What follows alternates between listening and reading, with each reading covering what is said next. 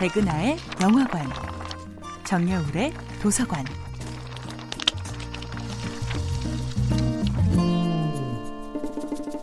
안녕하세요. 여러분과 아름답고 풍요로운 책 이야기를 나누고 있는 작가 정여울입니다.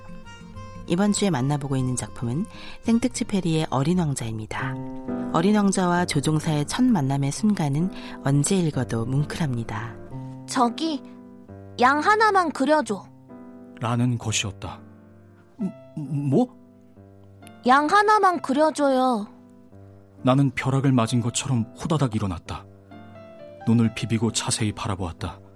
정말로 이상 야릇한 한 꼬마가 보였는데 나를 근엄하게 바라보고 있었다.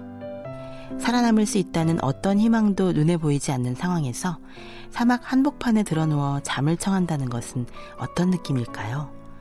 이 막막한 느낌을 상상하자마자 불쑥 낯선 소년 하나가 다가옵니다.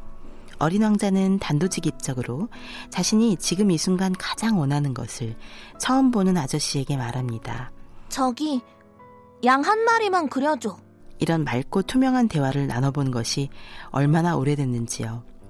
우리는 언제쯤 어린 왕자의 해맑은 화법으로 거리낌 없이 서로에게 말을 걸 수 있을까요?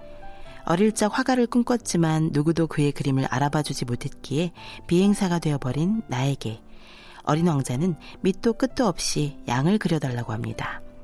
양을 그려달라고 부채는 아이 때문에 귀찮기도 하고 살아남기 위해 어떻게든 비행기를 수리해야 하는 이 비행사는 아무렇게나 상자를 하나 그려주지요.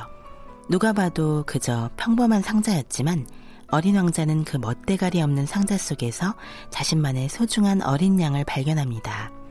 다른 이에게는 보이지 않지만 내 눈에는 분명히 보이는 소중한 어떤 존재를 발견하는 마음.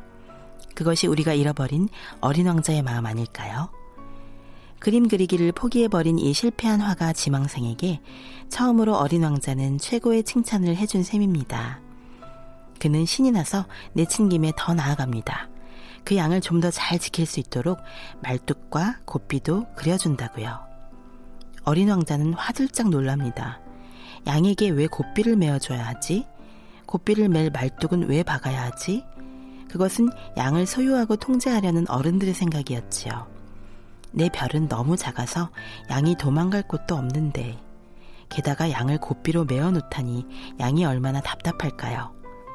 어린 왕자는 눈에 보이지도 않는 양의 처지에서 생각할 줄 아는 따뜻한 사람이었습니다. 정여울의 도서관이었습니다.